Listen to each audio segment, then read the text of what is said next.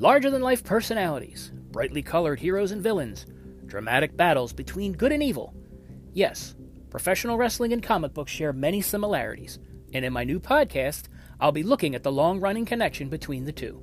So join me, the Maverick, for Wrestling with Comics, coming soon.